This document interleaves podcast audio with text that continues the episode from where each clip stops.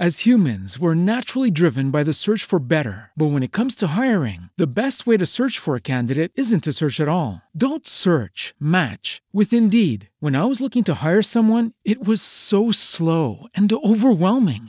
I wish I had used Indeed. If you need to hire, you need Indeed. Indeed is your matching and hiring platform with over 350 million global monthly visitors, according to Indeed data, and a matching engine that helps you find quality candidates fast. Ditch the busy work. Use Indeed for scheduling, screening, and messaging so you can connect with candidates faster. And Indeed doesn't just help you hire faster. 93% of employers agree Indeed delivers the highest quality matches compared to other job sites, according to a recent Indeed survey. And listeners of this show will get a $75 sponsored job credit to get your jobs more visibility at Indeed.com slash podcast. That's Indeed.com slash podcast. Terms and conditions apply. Every day, we rise, challenging ourselves to work for what we believe in. At U.S. Border Patrol, protecting our borders is more than a job, it's a calling. Agents answer the call, working together to keep our country and communities safe. If you're ready for a new mission, join U.S. Border Patrol and go beyond. Learn more at cbp.gov/careers.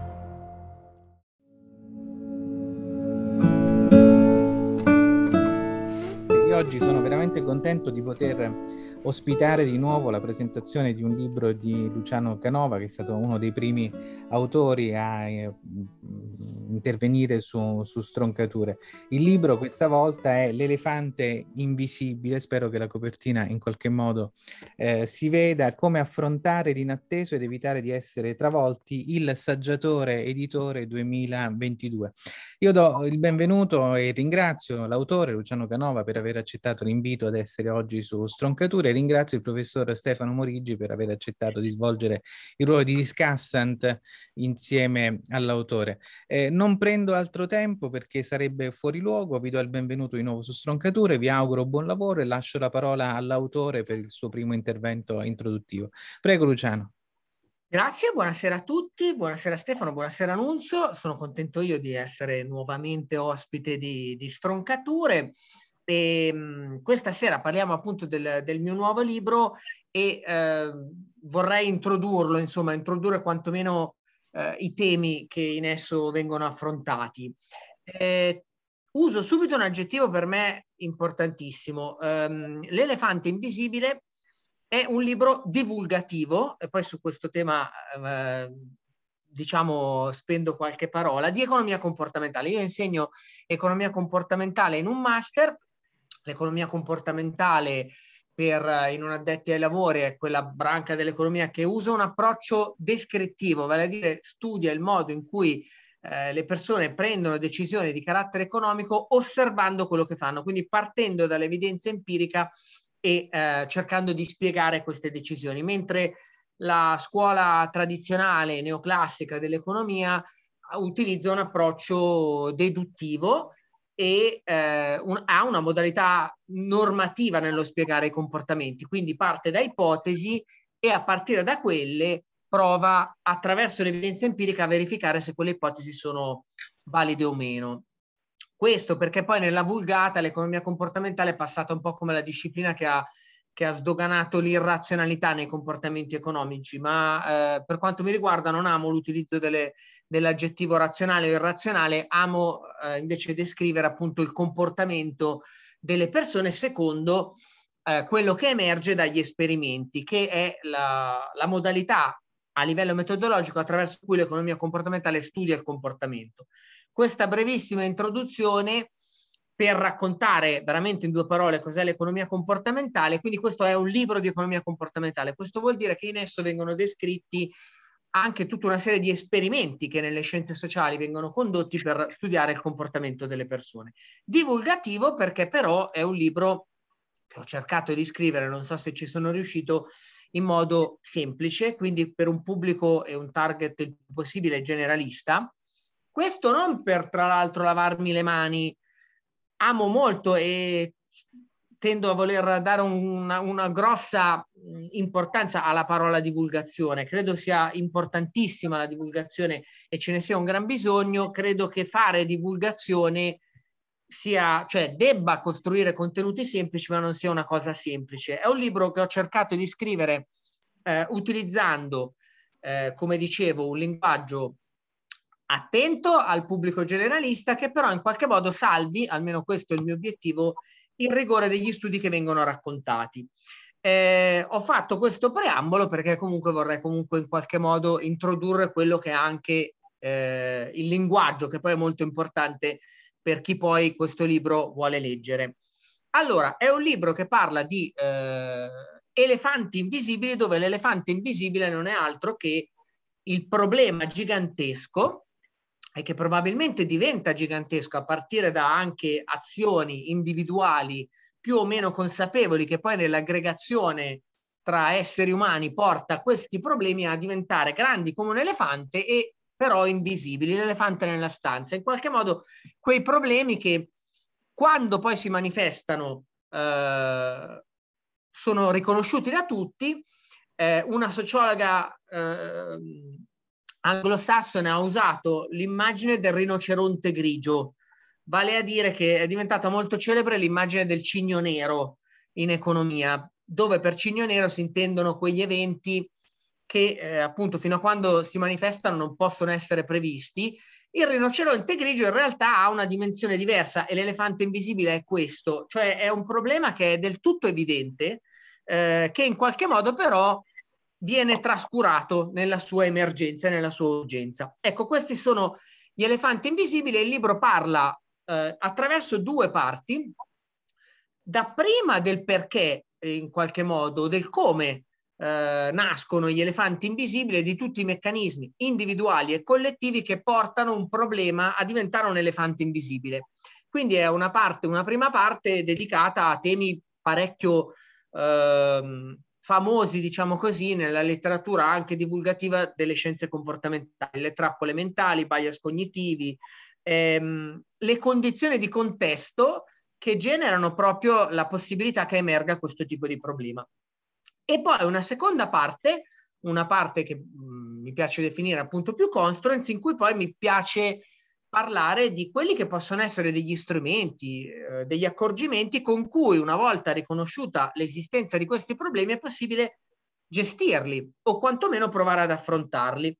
E quindi c'è una parte cui tengo molto di utilizzo e visualizzazione dei numeri. I numeri sono diventati centrali eh, a livello di qualità e quantità delle informazioni che riceviamo tutti noi e mi piace voler sottolineare come il numero abbia una dimensione completamente umana, perché molto spesso di nuovo ci si lava le mani dal numero dicendo non ho competenze quantitative, ma credo che i numeri e la necessità di averci a che fare nella propria vita quotidiana necessitino per ciascuno di noi la, la, la possibilità di familiarizzare con essi e di avere anche delle tecniche più o meno semplici per imparare a non avere paura innanzitutto dei numeri, imparare ad, aver, ad avere a che fare con essi in modalità il più possibile efficace. Quindi c'è una parte dedicata proprio a questa visualizzazione e utilizzo dei numeri, una parte legata alla comunicazione, quindi anche alla scelta del linguaggio, ma non soltanto delle parole, ma anche di come incorniciare il linguaggio. Poi tutti noi attraverso le piattaforme che anche adesso stiamo utilizzando, come la diretta Facebook ci mostra, eh, interagiamo in uno spazio che ovviamente ha un impatto sul modo in cui noi utilizziamo quello spazio, anche a livello di linguaggio. E poi c'è una parte dedicata all'intervento pubblico in cui ho riaffrontato un tema che avevo già eh, affrontato precedentemente in altre pubblicazioni, quello del nudge, della spinta gentile o comunque delle modalità attraverso cui lo Stato può in qualche modo incoraggiare determinati comportamenti e incorniciare di nuovo il contesto in cui noi prendiamo quelle decisioni provando a renderlo più semplice. Diciamo che, eh, concludo questo intervento introduttivo, che eh, il libro parla di tutti questi elefanti, svelo che inizialmente ero partito da un problema, da uno di questi grandi elefanti, che è la crisi climatica, e quindi molto spesso nel libro il lettore o la lettrice troveranno il riferimento alla, al clima come esempio su cui poi vengono applicati tutti eh, i casi, tutti i problemi che vengono descritti in questo libro. E infatti il libro all'inizio voleva intitolarsi Clima pesante, perché voleva proprio essere dedicato alla, al perché come Sapiens eh, ci accorgiamo del problema ma non agiamo, o comunque non agiamo in modo sufficientemente tempestivo ed efficace, l'editor, e secondo me in modo giusto, ha, leggendo la bozza, mi ha invitato a riflettere sul fatto che la crisi climatica è sicuramente uno di questi elefanti invisibili, ma non il solo, e che in realtà è il meccanismo che probabilmente eh, è particolarmente rilevante e può portare a queste, come dire, a questo enorme iato tra la dimensione individuale e la dimensione collettiva quando poi si affrontano problemi giganteschi che diventano tutti elefanti invisibili. Mi taccio e lascio la parola a, a Stefano. Grazie Luciano, prego Stefano. No, gra- anzitutto grazie per l'invito, sono molto contento di sbarcare diciamo, su Stroncature, un'iniziativa che mi è capitato di, di, seguire inevitabilmente a distanza, anche visto il periodo e che ora, diciamo così, mi vede coprotagonista, quindi sono molto contento di essere qui oggi e soprattutto qui oggi a parlare con Luciano, che è un amico che conosco da tanto, il cui lavoro di ricerca seguo con attenzione, anche perché su molti punti, diciamo così, è tangenziale eh, al mio. Io mi occupo di, di, filosofia delle tecnologie, ma la mia formazione è, è quella di, di un logico, di un filosofo della scienza, quindi gli aspetti che attengono alla gestione dell'inatteso, dell'imprevedibile, all'orizzonte, magari ci torneremo più avanti nella nostra chiacchierata, della probabilità, come direi, orizzonte esistenziale e non solo eh, logico-matematico, sono questioni che mi toccano da vicino e mi appassionano da sempre. Ma prima di entrare nel merito dei tanti temi eh, di attualità, ma non solo di attualità, che questo libro tocca, sfiora, analizza, suggerendo anche delle, non solo delle linee di ricerca, ma anche delle soluzioni, delle strategie per poi passare all'azione, come ogni buon libro dovrebbe anche fare, soprattutto quando, come Luciano diceva prima, si pone anche come uno strumento di divulgativo. Volevo dare un piccolo contributo, almeno dal mio punto di vista, per sostenere ancora di più la tesi di, di Luciano attorno al fatto che questo sia un libro divulgativo. Ma quello che vorrei dire io è che è un libro divulgativo al di là delle intenzioni di Luciano. Mi spiego. Ovviamente Luciano è un ricercatore, quando pubblica le sue cose più tecniche ha un linguaggio che è quello della comunità scientifica e non è sempre, imper- e non è sempre permeabile, non è sempre accessibile spesso non è neanche bello come linguaggio. E invece questo libro, che ieri sera mi sono letto, è, è di gradevolissima lettura e riflette anche quel senso dell'umorismo che Luciano mette anche nelle sue relazioni, nelle sue storie che fa, molti di voi lo seguiranno, no? Su, sui social, eccetera. Ma c'è una questione, secondo me, più, ancora più centrale, se così posso dire. L'economia comportamentale non è solo questione che riguardi eh, gli economisti o chi l'economia comportamentale studia. E per sostenere questo farò per un attimo, mi perdonerete, il mio mestiere. Eh, la parola economia viene da lontano eh, e originariamente non riguarda quella materia, quei contesti, quelle discipline, quei contenuti di cui ora sono esperti gli economisti ma riguarda la gestione della casa. Eh? Oikos è la casa, nomos è la legge, e quindi è più una cosa per casalinghe, eh, in origine dico, che non per esperti di finanza o nella gestione di ricchezze e, e capitali. Questo è interessante perché se riportiamo le parole alle loro origini, in qualche modo sveliamo anche un dominio sia teorico che pratico dentro il quale questo libro ci porta imparare a gestire la casa, le relazioni, anche certamente le risorse che ehm, contribuiscono a rendere sostenibile la vita di una famiglia o di una coppia o di un singolo all'interno della casa, le come dire, competenze relazionali che costruiscono le relazioni tra l'interno e l'esterno di quella casa. Sono competenze in qualche senso eh, economiche che hanno, eh, come dire, tra gli obiettivi sicuramente il benessere di chi quella casa vive e vuol far pro, pro, proliferare, perché no?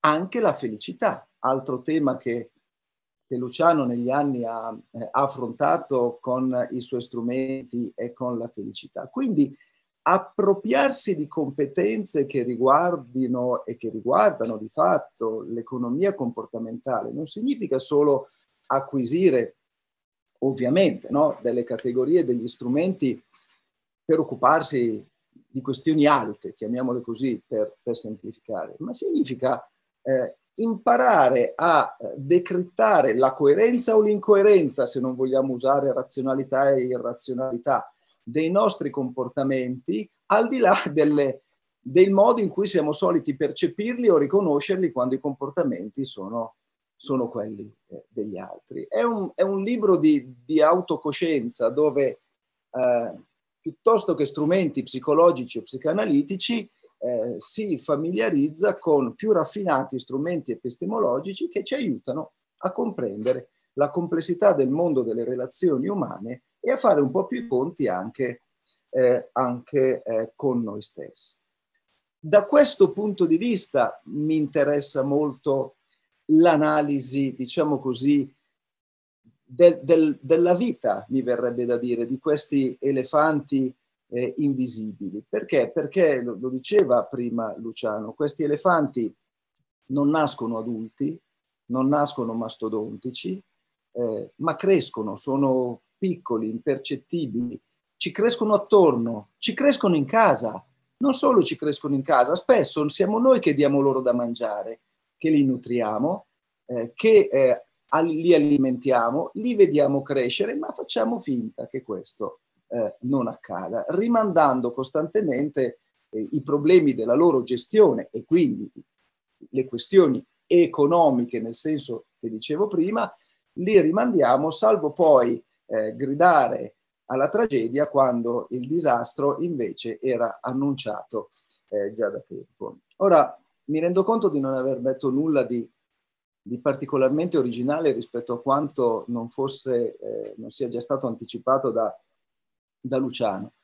Ma mi sembra molto utile eh, capire che eh, sempre di più eh, la complessità dei nostri tempi, non solo trasfigurati, diciamo così, dal, dalle tecnologie, ehm, resi ulteriormente più complessi da orizzonti postmediali dentro cui dobbiamo imparare eh, o, o reimparare a vivere, ma la complessità del mondo, a prescindere da tutte queste, diciamo, novità dell'attualità può essere compresa se raffiniamo i nostri strumenti, se raffiniamo i nostri strumenti per capire un po' di più chi siamo, come ragioniamo e come, eh, e come ci eh, relazioniamo agli altri. Ecco, io credo che da questo punto di vista il eh, libro di Luciano ci consenta di analizzare i problemi, ma in parallelo entrare nelle pieghe dei problemi significa capire molto di più di noi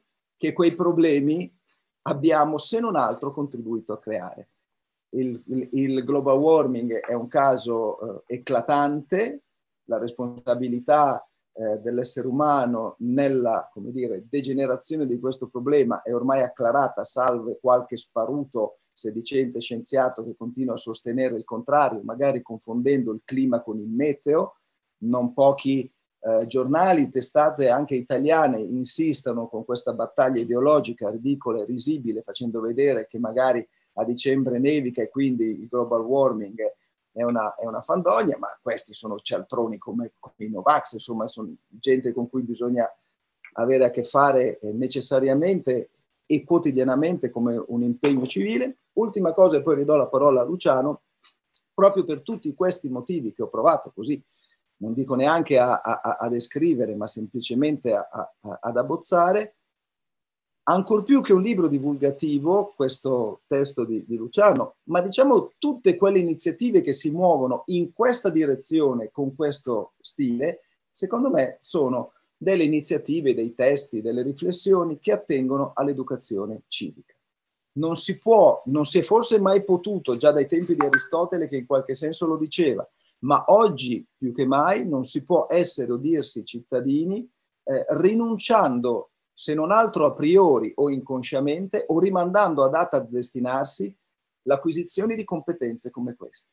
Questo vale per gli adulti, questo dovrebbe valere anche per una eh, tanto decantata ma mai realizzata nei fatti revisione dei programmi scolastici. Gradualmente, con la, appunto la gradualità consentita dalle competenze, dal da, da grado di apprendimento compatibile alle varie età o ai percorsi scolastici, ci sarebbe tranquillamente modo di introdurre dallo studio della logica alle, alla, allo studio delle probabilità, perché no, al, allo studio dell'economia comportamentale, in tantissime eh, materie, magari forzando anche un po' la distinzione disciplinare che fa, consente o induce ancora a ragionare un po' troppo per compartimenti stagni. Ma se proprio dovessi indicare, e qui mi fermo, una delle discipline in cui tutti questi insegnamenti o competenze dovrebbero confluire, non è l'ora di scienze, non è l'ora di matematica, non è l'ora di fisica, non è l'ora di economia, non è l'ora di filosofia, è l'ora di educazione civica. A te Luciano. Grazie Luciano. Eh, grazie per tutti questi stimoli, anche per, eh, per, le parole che tra l'altro mi consentono proprio di, di, di contestualizzare ancora di più.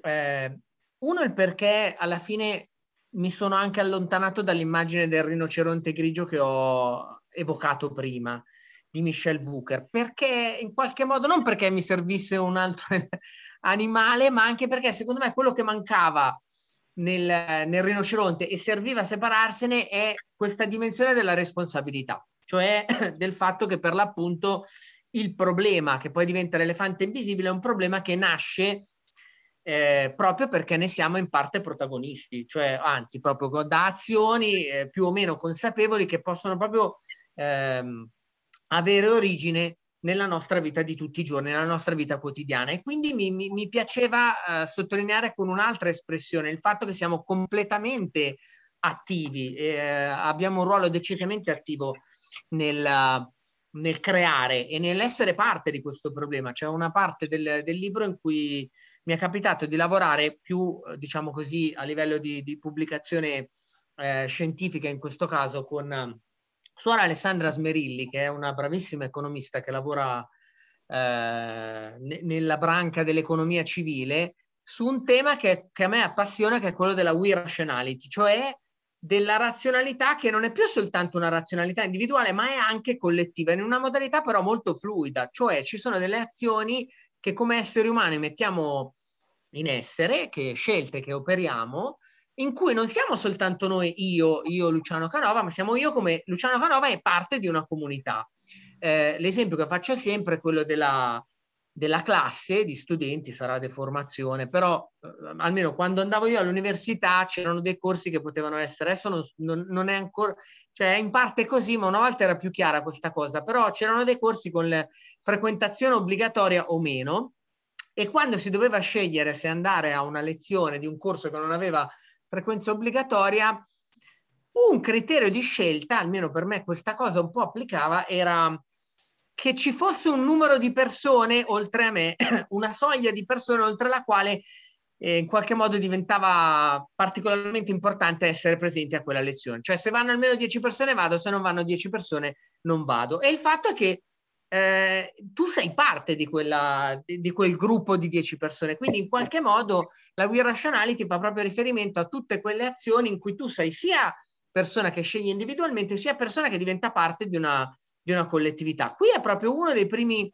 passaggi, meccanismi attraverso cui questo meccanismo dell'elefante invisibile cresce appunto l'elefante parte in carica, può essere la, il partecipare a una lezione, può essere decidere come fare la raccolta differenziata, come gestire i propri rifiuti, può essere tutta una serie di, di azioni che poi producono conseguenze piuttosto importanti. Quindi questo è un primo punto che sono contento di smarcare.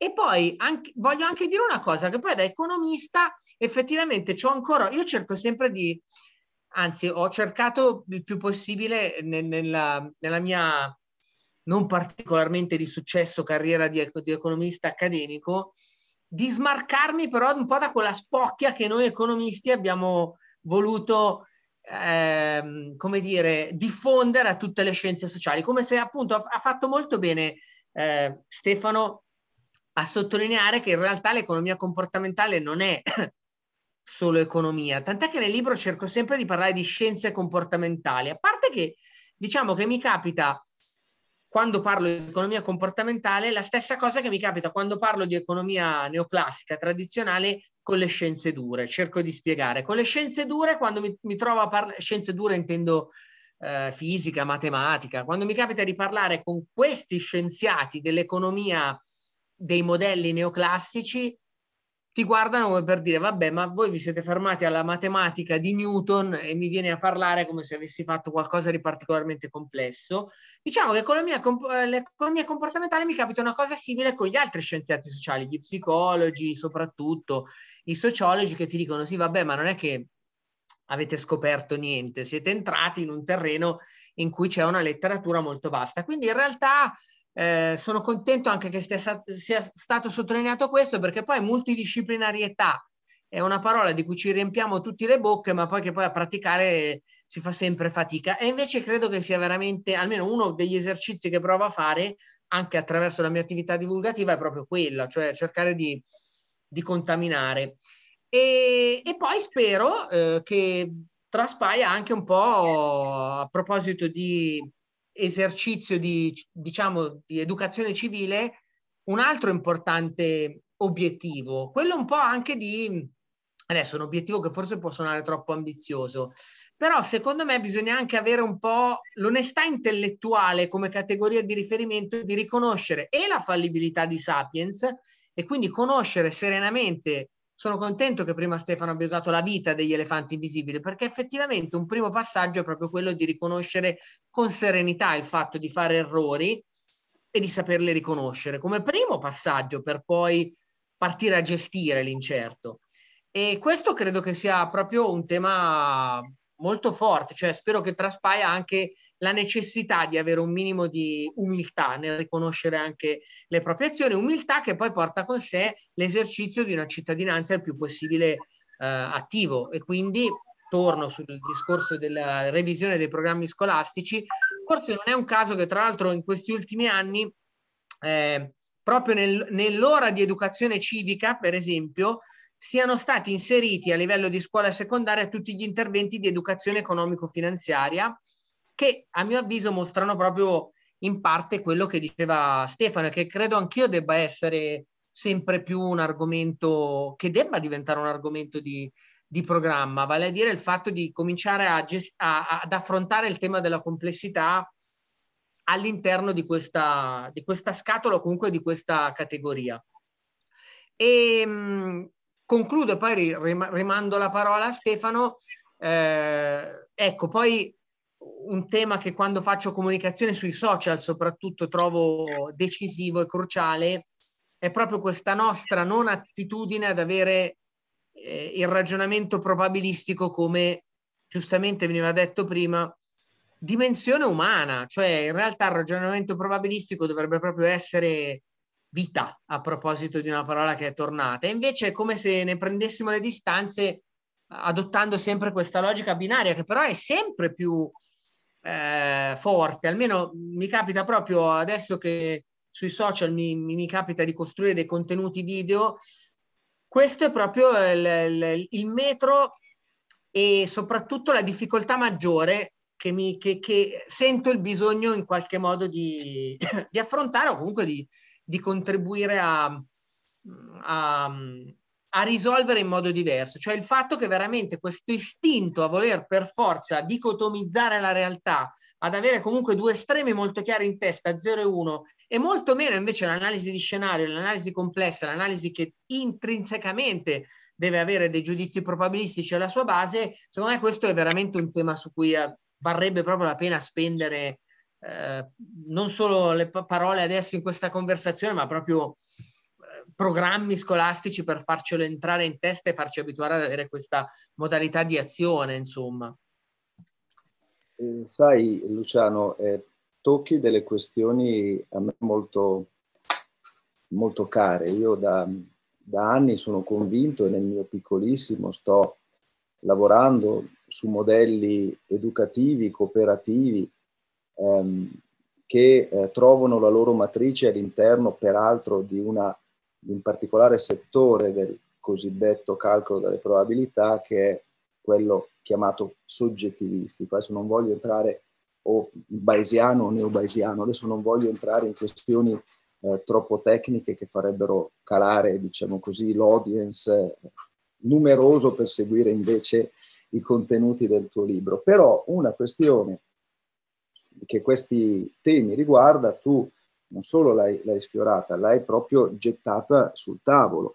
Quando hai parlato di imparare a gestire l'incerto, quando hai, hai usato la parola fallibilità, quando hai usato la parola responsabilità, perché secondo me tra queste parole si potrebbe provare a unire i puntini immaginando un, non solo un programma di ricerca o, o, una discussione tra esperti di diverse materie come quella che in qualche senso stiamo anche provando a fare oggi, ma anche per immaginare eh, un progetto politico, non che lo si debba fare noi, ci mancherebbe, abbiamo già tante altre cose da fare, ma un progetto politico nel senso eh, nobile, alto, culturale eh, del termine, proprio smarcando questi che sono percepiti ancora e purtroppo come dei tecnicismi per farli diventare cultura a tutti gli effetti. Per questo prima parlavo di scuole, eh, acquisire come forma mentis la logica eh, che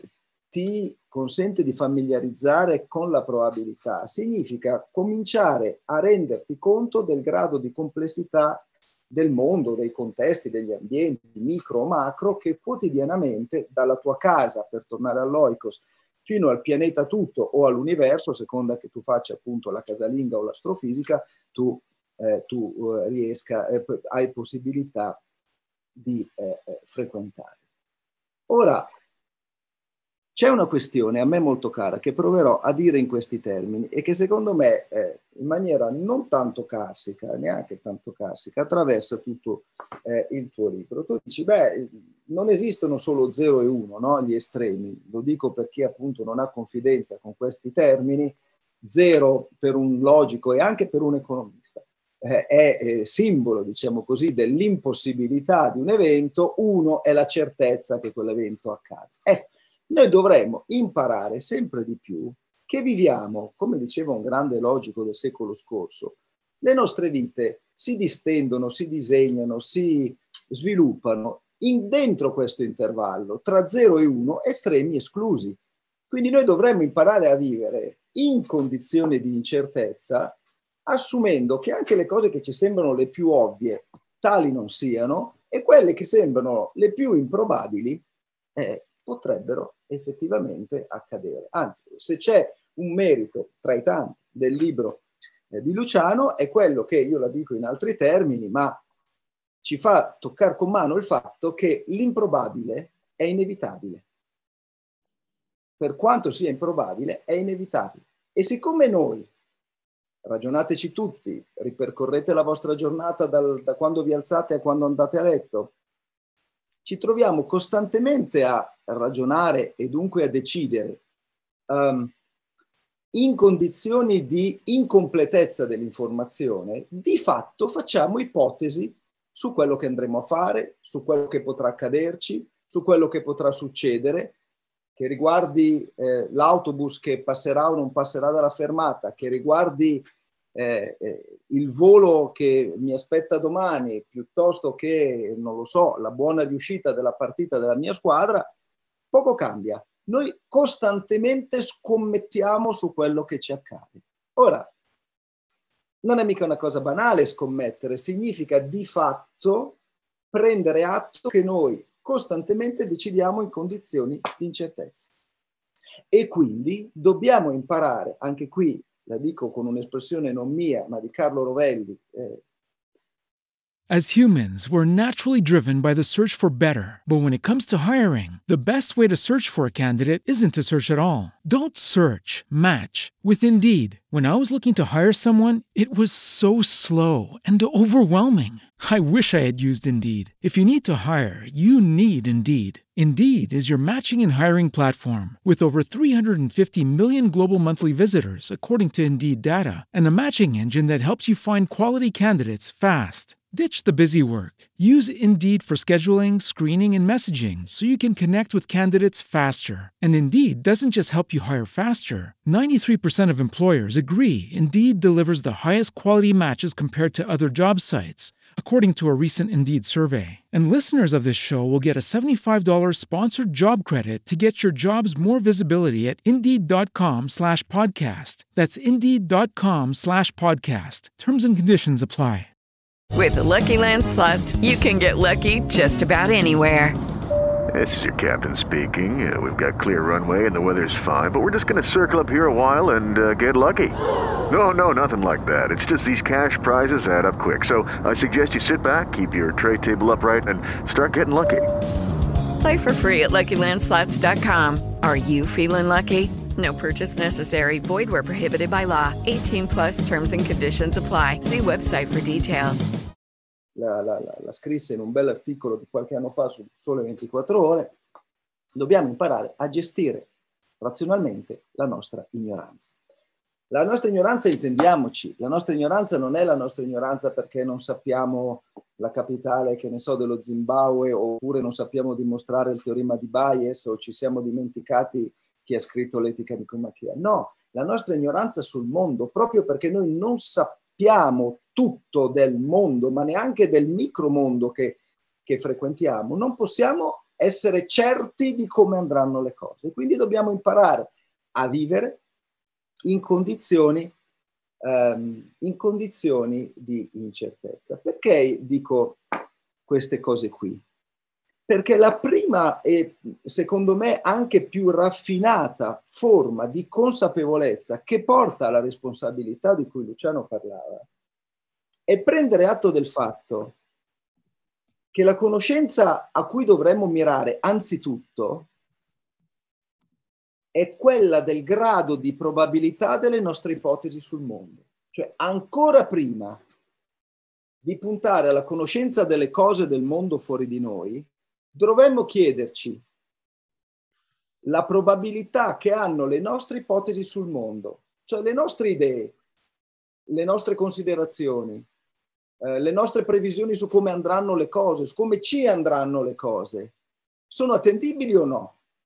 Quale grado di probabilità hanno? Questa è la conoscenza del mondo di cui anzitutto dobbiamo farci carico, non solo per capire il mondo in quanto tale o per prevenire quello che succederà a noi o nel mondo o agli altri, alle persone che ci stanno più o meno vicine, ma per capire chi siamo, per capire qual è il nostro margine di azione.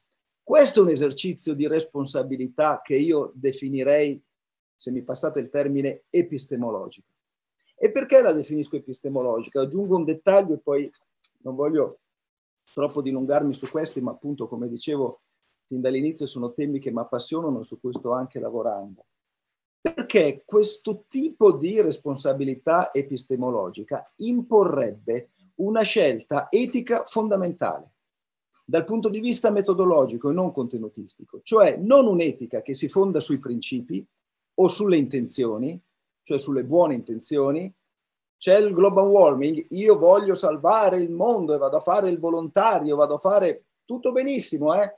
inseguo Greta Thunberg a piedi per tutto il mondo, benissimo. Ma gli effetti potrebbero essere discutibili, insufficienti. No, la scelta che questo tipo di consapevolezza, quella a cui facevo riferimento parlando di una responsabilità epistemologica, ci impone è ragionare con quella che i filosofi chiamerebbero un'etica delle conseguenze, cioè valutare come e quanto una tua azione ha impatto su un contesto e sul mondo. Di nuovo, questo tipo di valutazione non può che essere di natura probabilistica. Capite come necessariamente torniamo sulla questione che tu, Luciano, ponevi?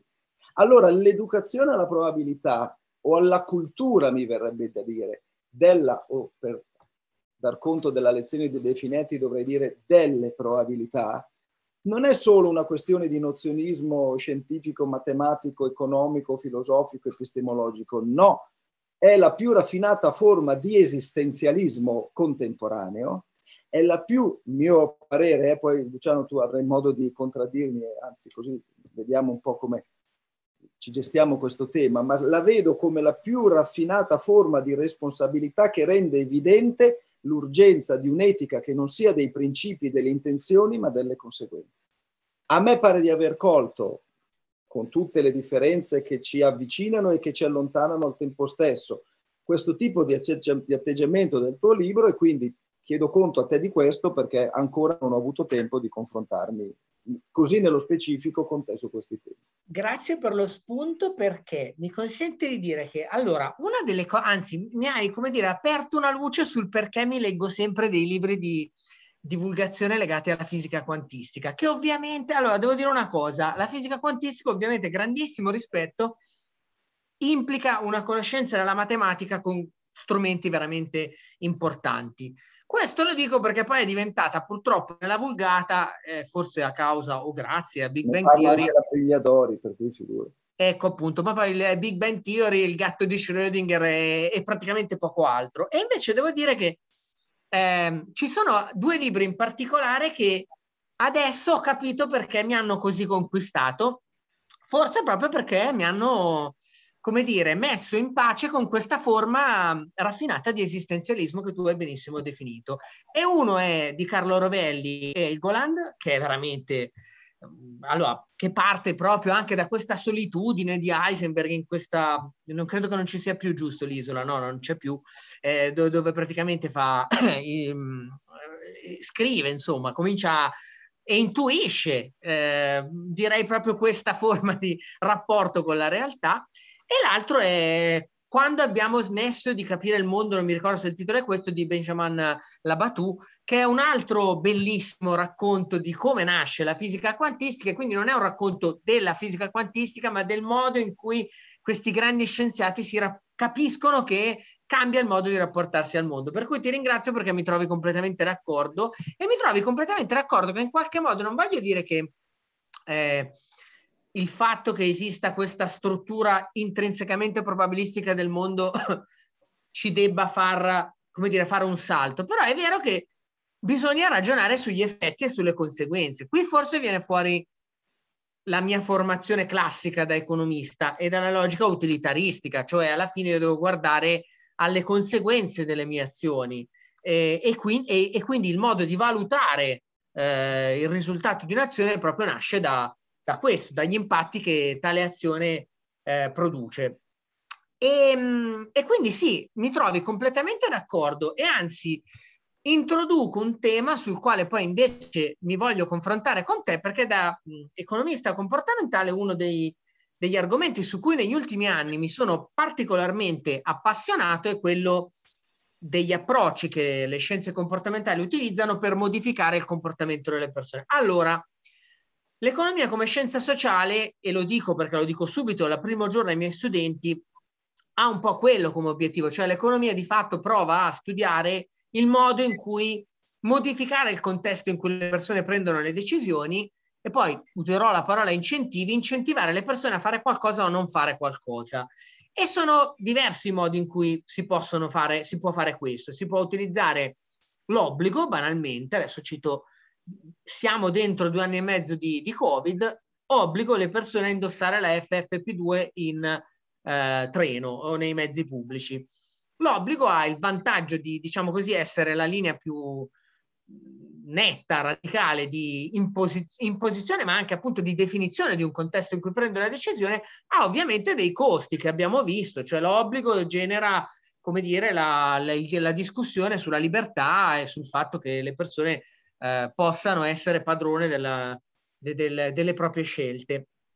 E questa è una strada. Un'altra strada classica utilizzata nell'economia è l'incentivo monetario, quindi tasso, qualco, tasso do un, metto un prezzo a quello che è il più possibile alto a ciò che voglio che non venga consumato o fatto e magari invece incentivo il consumo di qualcosa che voglio ehm, che le persone utilizzino sempre di più con sussidio o detassando, per esempio eh, adesso si parla tanto di transizione energetica, sussidi alle fonti rinnovabili piuttosto che a, alla mobilità elettrica e questa è un'altra strada. E poi c'è la strada dell'incentivo comportamentale che nella vulgata è, è diventato celebre negli ultimi anni con la parola nudge, spinta gentile, in cui sostanzialmente si prova a incoraggiare determin- l'adozione di determinati comportamenti modificando le, il quadro delle informazioni in cui noi prendiamo le decisioni, rendendolo il più possibile semplice.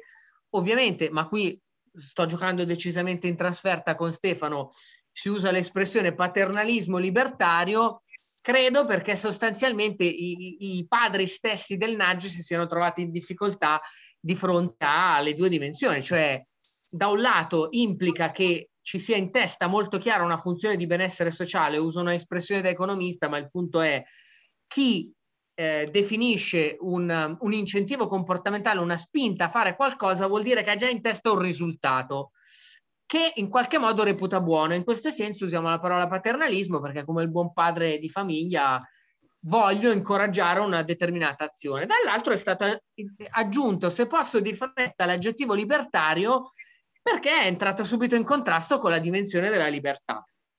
E quindi da questo punto di vista torno anche allo stimolo che mi hai dato, perché io è un approccio che, che seguo, però in qualche modo effettivamente si entra in contrasto con questo, cioè con la dimensione della, della libertà del cittadino e forse anche di quella responsabilità su cui stiamo incentrando questa conversazione. Infatti, All'interno di questo libro non è la prima volta che mi sono occupato di Naggio, l'ho già detto, però ho voluto invece entrare più a livello divulgativo su un tema molto importante, vale a dire che anche questi incentivi comportamentali, innanzitutto bisogna chiarire che non devono diventare, come dire, la scienza dei miracoli, che a volte con la vulgata si rischia che passi un po' quel messaggio lì. Ah beh, ho trovato il modo di far fare una cosa a tutti e, e tolgo valore alla ricerca scientifica che sta dietro quel tipo di intervento, perché poi un incentivo comportamentale è efficace quando c'è un esperimento scientifico rigoroso che misura l'efficacia di quell'intervento oppure la sua inefficacia e quindi disaffeziona anche l'architetto cosiddetto della scelta dal potenziale esito di quel, di quel risultato. Il nudge se, e la spinta gentile senza una misurazione della validità o meno di quell'ipotesi ha poco senso. E questo è un aspetto ehm, molto importante. E poi ho voluto sottolineare il fatto che esistono incentivi comportamentali che puntano al risultato e che in qualche modo guidano immediatamente verso un outcome, se posso usare questo inglesismo, e dall'altro ci sono degli incentivi comportamentali che lavorano molto sul processo e quindi sul, sul modo in cui noi formuliamo le nostre preferenze, che preferenza è una parola che per gli economisti eh, molto importante. Poi in realtà le preferenze abbiamo capito negli anni e nei secoli che sono qualcosa di molto fluido, seppur, anzi, magari potremmo dire decisamente non esistente da un punto di vista oggettivo. Ecco, quindi qua in realtà vorrei invece lanciare io lo stimolo a, a, a Stefano perché ehm, sono un grande eh, e convinto sostenitore dell'importanza che hanno gli incentivi comportamentali eh, sono anche convinto che questa dimensione, de- e, e sono il primo a dire che è molto importante rispetto al tema che dicevi prima, stare attento agli effetti delle azioni che, che mette in essere, dall'altro sono anche molto convinto che la responsabilità passi dalla necessità di attivare un processo che consenta alle persone di essere molto consapevoli nel momento in cui prendono una, una decisione. E quindi questo ovviamente implica che ci deve essere un lavoro importante di come dire, coinvolgimento, ma anche protagonismo eh, che passa proprio dall'educare a proposito il cittadino a essere consapevole della scelta che poi matura. Non so se sono stato chiaro, forse sono stato molto confuso in questi pochi minuti, però spero di aver dato uno spunto che possa essere. Eh, Senti, eh, ne approfitto per aggiungere confusione, perché anch'io volevo fare una eh, una considerazione e lanciare qualche, qualche mm, eh, dire, spunto di riflessione a tutti e due. Eh, mi, mi, riaggancio a quello che diceva Stefano, c'è la, la, quasi una dicotomia tra responsabilità dei valori e responsabilità sulle conseguenze. Mentre lo ascoltavo pensavo a, eh, penso che sia di, di, di, di Einstein l'affermazione la metafisica non è una scienza, ma perché ci sia scienza c'è bisogno di una metafisica. È la teoria del razionalismo critico di, di Popper, cioè a dire che perché ci possa essere scienza bisogna eh, basare l'attività scientifica su una serie di, di assunti che non sono dimostrabili scientificamente. E alcuni di questi assunti sono che il mondo è ordinato in maniera razionale, che la mente umana è ordinata in maniera razionale e che la mente umana può capire il mondo. Non possiamo dimostrare scientificamente questi assunti, ma dobbiamo eh, come dire, mettere alla base la ricerca scientifica perché ci sia ricerca scientifica. E ricerca scientifica è per certi versi il metodo popperiano, che è la responsabilità delle conseguenze, problemi, teorie, confutazioni. Cioè ha senso una teoria scientifica se è falsificabile. Ora, però tutto questo, la teoria falsificabile ha senso se c'è una base metafisica di una scelta di di valori, per cui io ritengo che sia giusto, cosa buona e giusta fare ricerca scientifica, anche se le mie teorie possono essere falsificate in qualsiasi momento. Per questo volevo chiederti, secondo te non è secondo tutti e due, non è, come dire, forse più utile non creare questa dicotomia tra responsabilità dei valori e responsabilità sulle conseguenze, perché dire, come si fa a eh, basare un principio di azione senza radicarlo ad una serie di valori. Cioè, come faccio io a combattere per una causa sapendo che in qualsiasi momento può essere falsificata perché in qualsiasi momento ci possono essere dei fatti che la confutano? Cioè, la mia paura è che eh, se non si radica l'azione umana e l'azione sociale su una serie di valori considerati infalsificabili a prescindere, si arriva all'inazione. Per cui, eh, come dire, eh, se io so che eh, eh, tutte le azioni umane intenzionali possono seguire azioni umane inintenzionali infinite, oppure che le vie dell'inferno sono lastricate di buone intenzioni, allora io mi blocco. Chi me lo fa fare ad agire sapendo che posso, voglio fare il bene e causo, e causo il male? E questo mi porta a un'altra questione, che è quella delle probabilità, il concetto di probabilità. Non credete che, come dire, ci sia una certa forma di dittatura della maggioranza sulla questione delle probabilità, perché nel momento in cui nella nostra mentalità una, una, una, un fenomeno è meno probabile di un altro, di fatto non esiste, scompare dai nostri radar. Se una cosa è meno probabile non esiste, vale il 51%. Quindi da questo punto di vista c'è quasi una forma di dittatura della maggioranza, mentre viviamo all'interno di un mondo della plausibilità perché di fatto, come dire, i fenomeni plausibili sono di gran lunga superiori rispetto ai fenomeni probabili e i fenomeni plausibili hanno una brutta caratteristica che, come dire, tutti quelli plausibili prima o poi possono accadere. E si ritorna da questo punto di vista, a me pare, sul concetto di eh, incapacità di agire. Se io so che tutto è plausibile, quindi che tutto può succedere, allora per non rischiare di fare il male, io resto fermo. E quindi da questo punto di vista il tema che eh, Luciano poneva all'inizio del perché non agiamo di fronte a fenomeni o a pericoli che veniamo a arrivare, secondo voi non si basa sul fatto che, come dire, abbiamo esagerato a distruggere la metafisica e abbiamo, eh, eh, come dire, sganciato i, i valori assoluti o le idee assolute dalla risoluzione dei problemi. Stefano, spero di non essere stato aggiunto, di non aver aggiunto ulteriore confusione. Prego. No, anzi, inviti a nozze eh, molteplici. Eh, non pensavo che Stroncature dovesse durare As humans, we're naturally driven by the search for better. But when it comes to hiring, the best way to search for a candidate isn't to search at all. Don't search, match with Indeed. When I was looking to hire someone, it was so slow and overwhelming. I wish I had used Indeed. If you need to hire, you need Indeed. Indeed is your matching and hiring platform with over 350 million global monthly visitors, according to Indeed data, and a matching engine that helps you find quality candidates fast. Ditch the busy work. Use Indeed for scheduling, screening, and messaging so you can connect with candidates faster. And Indeed doesn't just help you hire faster. 93% of employers agree Indeed delivers the highest quality matches compared to other job sites according to a recent Indeed survey. And listeners of this show will get a $75 sponsored job credit to get your jobs more visibility at Indeed.com slash podcast. That's Indeed.com slash podcast. Terms and conditions apply. With the Lucky Land slots, you can get lucky just about anywhere. This is your captain speaking. Uh, we've got clear runway and the weather's fine, but we're just going to circle up here a while and uh, get lucky. No, no, nothing like that. It's just these cash prizes add up quick. So I suggest you sit back, keep your tray table upright, and start getting lucky.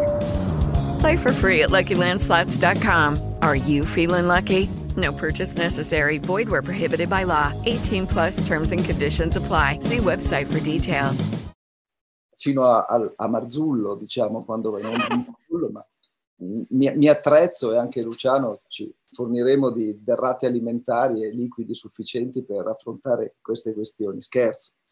Allora, provo a dire qualcosa su almeno tre dei macro temi che hai eh, gettato sul tavolo, che sono molto pertinenti e che, a cui non daremo certo soluzione, ma perlomeno possiamo eh, mostrare diversi punti di vista dai quali eh, affrontarli. Um, perché dovrei combattere per una causa se, ho, se so che è falsificabile? È la vera ragione per cui ci combatto. Perché se fossi convinto che non lo fosse, uno non avrei motivo per combattere, perché so che è così e le cose stanno così, o sono convinto che le cose stanno così. Ma c'è un principio superiore al fatto di credere o essere convinti o, o, o, essere anche affettivamente attaccati a una propria teoria ed è quello dell'onestà intellettuale che ogni ricercatore, in senso stretto, in senso lato, anche come cittadino, deve avere. Io, in un bellissimo libro che in realtà dovrebbe essere un libro di politica, ma è un trattato di epistemologia, cioè On Liberty di John Stuart Mill, a un certo punto John Stuart Mill dice, ma perché noi crediamo a, alla legge sulla gravitazione universale di Newton? Perché l'ha detta Newton? No, perché? Perché quotidianamente ciascuno di noi più e meno esperti, proviamo a mettere in discussione quel, quel, quel, quell'ipotesi sul mondo che continua ad essere un'ipotesi, attenzione, continua ad essere un'ipotesi, tant'è che come si è visto almeno in parte è stata rivista, anche grazie agli studi a cui faceva riferimento prima, eh, prima Luciano, eh, e non ci siamo ancora riusciti, diceva John Stuart Mill. Ora, questo tipo di esercizio di mettere in discussione eh, di non assumere come infalsificabile è oltre a, diciamo così, uno stile epistemologico eh, sensato e raccomandabile, è uno stile etico sensato e raccomandabile. Non riuscirei a combattere una tesi che ritengo eh, eh, assolutamente eh, assoluta eh, e certa, perché se riuscissi a guardarmi allo specchio mi percepirei come un fanatico religioso, sia in contesto politico, scientifico, piuttosto che appunto religioso stesso. Quindi non riesco a pensare una battaglia delle idee eh, alternativa all'orizzonte della falsificabilità delle stesse. Questo è il primo punto. Eh, torno dopo sulle probabilità. Eh, perché immaginare eh, o comunque non uscire dalla contrapposizione, diciamo così, tra valori e conseguenze? Secondo me non c'è nessuna contrapposizione. Secondo me c'è solo un modo diverso di concepire il termine valore.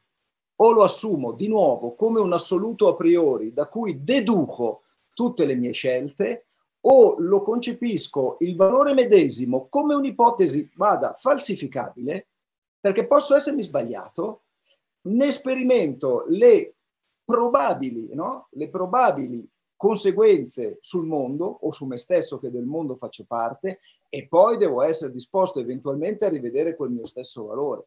Se lo metto là, come tu dici, in un orizzonte metafisico, a parte parola metafisica ci sarebbe tanto da dire, ma lasciamo perdere stasera, e lo assumo come un universale da cui dedurre eh, quasi logicamente tutte le norme o le raccomandazioni etiche o le scelte della vita buona e bella, secondo me ricadiamo nel problema da cui ho preso le mosse, cioè dal, dall'escludere l'orizzonte della, della falsificabilità popperiana o meno che sia, io prima avevo in mente un altro modello, ma anche qui lasciamo perdere, come orizzonte epistemologico, ma anche come orizzonte morale e etico delle scelte di un singolo piuttosto che di una comunità.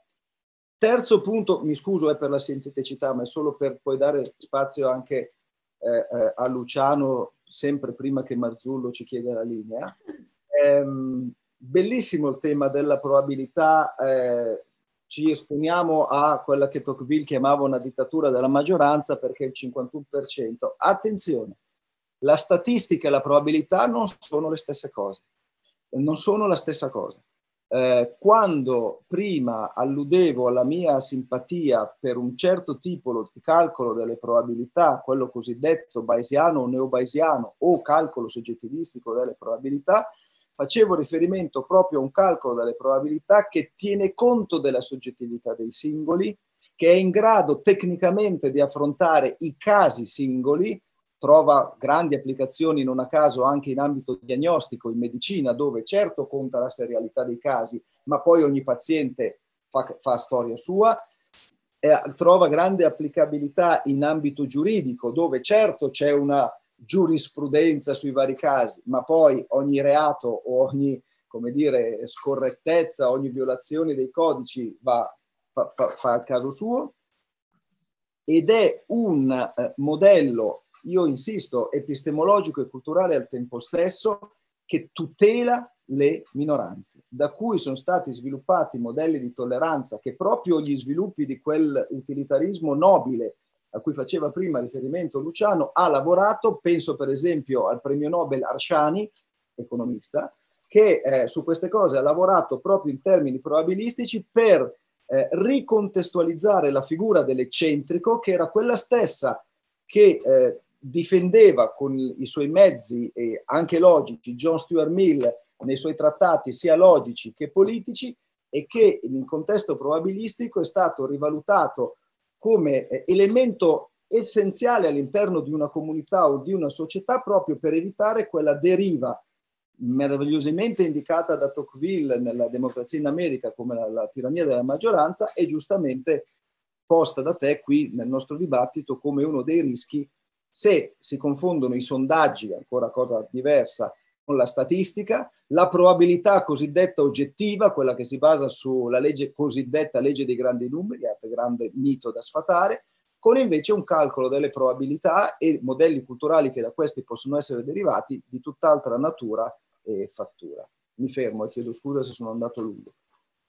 Sì, e, tra l'altro, no, volevo aggiungere un, uno spunto e poi potenzialmente anche magari avviarci verso la conclusione. Avevo posto una domanda sul, sul Naggia Stefano, ma non so se a questo punto... Poi la riprendo in finale, dai. E allora, guarda, volevo solo aggiungere un pezzo che secondo me è importante, cioè mh, forse c'è anche l'equivoco con cui molti tra noi si relazionano alla scienza. Cioè mi è parso di intravedere, eh, come dire, quella aver sostituito la, metafis- la metafisica con un'altra metafisica, nel senso che la scienza non è il luogo della, della certezza, anzi è proprio la scienza il luogo della, eh, dell'incertezza strutturale. E però questo, a mio avviso, rispetto al tema dell'inazione che Nunzio citavi, a mio avviso invece è fortemente responsabilizzante. Prima citavo quei, quei due libri eh, sulla, fisica, sulla nascita della fisica quantistica perché a mio avviso sono dei libri fortemente responsabilizzanti, proprio perché si affacciano su questo precipizio che sembra un precipizio di impossibilità di definire il reale, ma in realtà a me piacciono proprio perché a partire da, quella, di, da quel riconoscimento della realtà come luogo dell'incertezza strutturale responsabilizzano ciascuno di noi di fronte alla propria vita. Di nuovo torna la, la, la, giustamente la parola che ha detto Stefano e a fare qualcosa stando attenti all'impatto che produce. Torno e mi riaggancio. In realtà, a mio avviso, non c'è affatto eh, una, una, modalità deresponsabilizzante, ma anzi la, il pensiero scientifico, laddove è, è, percepito per quello che è, non, è, è completamente l'opposto, è, è, responsabilizzante. E se non sbaglio, ora io ricordo poco del, del, dell'esame di filosofia della scienza, ma Popper usava il pensiero marxiano, marxista da un lato e quello di Freud dall'altro per invece definire due modelli deterministi che invece non, ai, non aiutano non aiutano in nulla, se proprio proprio nel momento in cui diventa falsificabile che appunto, come diceva Stefano, una qualunque ipotesi surreale ci fa sentire vivi, ma nel senso che poi esercitiamo con la vita le scelte ogni giorno, come dire, la conferma o la smentita di, quella, di quell'ipotesi stessa. Vale anche appunto per le norme sociali, per i valori che,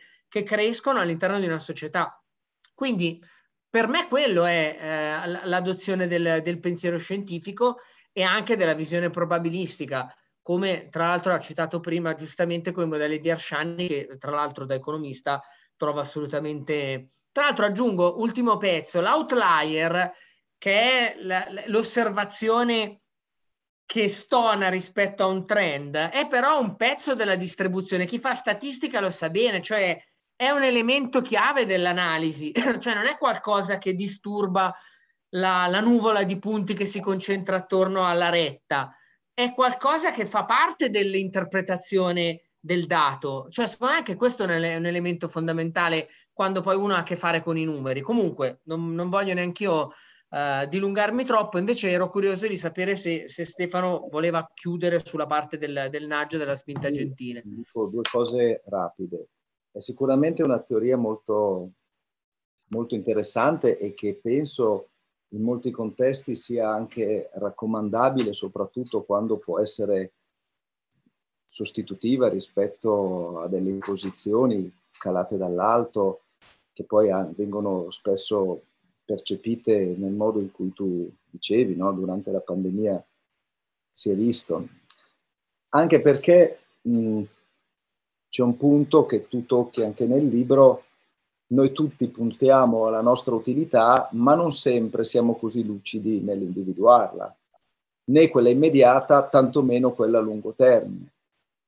Um, e quindi questo porrebbe dei problemi. Dopodiché, sicuramente l'accusa di paternalismo aleggia, eh, no? perché si potrebbe assumere che c'è qualcuno che sa qual è il bene per tutti e forse anche per ciascuno e senza importelo come un buon padre eh, crea delle condizioni al contorno perché tu in qualche modo eteroguidato eh, ci arrivi illudendoti peraltro di esserci arrivato da solo. Quindi questo, questo rischio, diciamo, questa, questo aspetto eh, effettivamente eh, c'è in questa teoria secondo me ed è onesto ammettere. Però pongo due domande. Noi viviamo dentro una società, secondo me, fatta di spinte più o meno leggere, neanche tanto, cioè la pubblicità eh, sempre più raffinata e sofisticata potrebbe essere letta in questi termini, poi a scopo di, di, di lucro ovviamente, no? di, di, profitto, ma ancora più eh, eh, ra- radicale e al contempo impercettibile, i cartelli stradali, la scelta delle strade, beh, non è il progetto di un urbanista eh, che pensa che sia meglio farci andare da una parte piuttosto che dall'altra, magari per abbassare, adesso dico a caso, no? l'inquinamento, per alleggerire il traffico eh, su un viale particolare lasciando più spazio ai pedoni o ai bambini, perché in autonomia le cose non andrebbero in quel senso. Quindi è una teoria che sicuramente si espone a delle critiche quando viene eh, così esplicitata nelle sue potenzialità, ma anche sue, nei suoi risvolti apparentemente sinistri, dopodiché facendo quel tipo di esercizio di consapevolezza che un po' il tuo libro fa fare a diversi piani e su diversi livelli, eh, viviamo in un mondo di spinte eh, più eh, o meno leggere. Forse la cosa più importante, secondo me, sarebbe quella di diventarne consapevoli o di farti diventare consapevoli di questo. Allora, un, un lavoro che secondo me si potrebbe fare anche all'interno di questa teoria per discriminare le interpretazioni più paternalistiche da quelle meno, potrebbe essere andare a vedere quanto questi progetti di spinta eh, eh, fossero o siano, a seconda dei casi, anche dei progetti di eh, graduale presa d'atto e consapevolezza di quello che si sta facendo, di quello che si sta decidendo. Questo credo che si possa tranquillamente fare, che anche gli autori di questa teoria in qualche modo lo, lo prevedevano, forse non sempre chi l'ha fatta propria e l'ha applicata in questa direzione andata. Quanto alla libertà, che eh, evocavi, ovviamente è un tema che fa tremare le vene ai polsi e che non tratteremo qui. Eh, mi limito solo a una cosa. Eh, distinguerei, ma non è un'idea mia ovviamente, eh, e raccomanderei sempre una distinzione quando si parla di libertà. Quella appunto di cui parlava John Stuart Mill in Non Liberty, la libertà politica, dalla libertà appunto metafisica assoluta. Eh, per quanto riguarda la prima, ecco, forse quella politica, diciamo, quella di John Stuart Mill, valgono un po' tutti i ragionamenti che eh, ciascuno con il suo punto di vista, ciascuno con le proprie sfumature abbiamo fatto. Altro discorso è per l'altra, per la quale la mia preferenza è una posizione alla Spinoza. Ma io qui mi fermo e chi vuole vada a vedere Spinoza, se no la lasciamo così. Oh, Bene, Bene, io vi ringrazio davvero tanto per questo splendido dibattito. Eh, eh, come dire, eh, Marzullo non, non, gli togliamo tempo stasera, però i temi che avete posto, una serie di temi che sarebbe bello poter riprendere insieme, quindi eh, davvero per, per, per, il futuro vi prego di considerare me e Stroncature a vostra disposizione nel caso aveste voglia di ritornare per affrontare questioni da poco conto come metafisica, libertà, gestione dell'incertezza, che è un'altra questione che Luciano ha posto all'inizio e che come dire, è stata, è stata eh, forse era, era, più, era importante affrontare eh, con la stessa forza con cui cui avete affrontato altri argomenti perché è una questione fondamentale. Però eh, se vi va ci ritorniamo, a me le sono appuntate che, e potrebbero essere temi di discussione per un, altro, per un altro incontro. Intanto però l'occasione di stasera è stata la presentazione dell'ultimo libro di Luciano Canova che è L'elefante invisibile, spero che la copertina invece sia visibile, eh, come affrontare l'inatteso ed evitare di essere travolti. Il Saggiatore Edizioni 2022. Io vi ringrazio ancora tanto, vi auguro buona serata e cerco di strapparvi la promessa a rimanere in contatto e non perderci di vista. Con Bene, molto piacere. Grazie, grazie mille. Grazie Buona serata, grazie. Grazie, arrivederci. Ciao. Ciao. As humans, we're naturally driven by the search for better. But when it comes to hiring, the best way to search for a candidate isn't to search at all. Don't search, match with Indeed. When I was looking to hire someone, it was so slow and overwhelming. I wish I had used Indeed. If you need to hire, you need Indeed. Indeed is your matching and hiring platform with over 350 million global monthly visitors, according to Indeed data, and a matching engine that helps you find quality candidates fast. Ditch the busy work. Use Indeed for scheduling, screening, and messaging so you can connect with candidates faster. And Indeed doesn't just help you hire faster. 93% of employers agree Indeed delivers the highest quality matches compared to other job sites, according to a recent Indeed survey. And listeners of this show will get a $75 sponsored job credit to get your jobs more visibility at Indeed.com slash podcast. That's Indeed.com slash podcast. Terms and conditions apply. It is Ryan here, and I have a question for you. What do you do when you win? Like, are you a fist pumper? a woohooer, a hand clapper, a high fiver. I kind of like the high five, but if you want to hone in on those winning moves, check out Chumba Casino. At ChumbaCasino.com, choose from hundreds of social casino style games for your chance to redeem serious cash prizes. There are new game releases weekly, plus free daily bonuses. So don't wait. Start having the most fun ever at ChumbaCasino.com. No purchase necessary. VGW. Void were prohibited by law. See terms and conditions. 18 plus.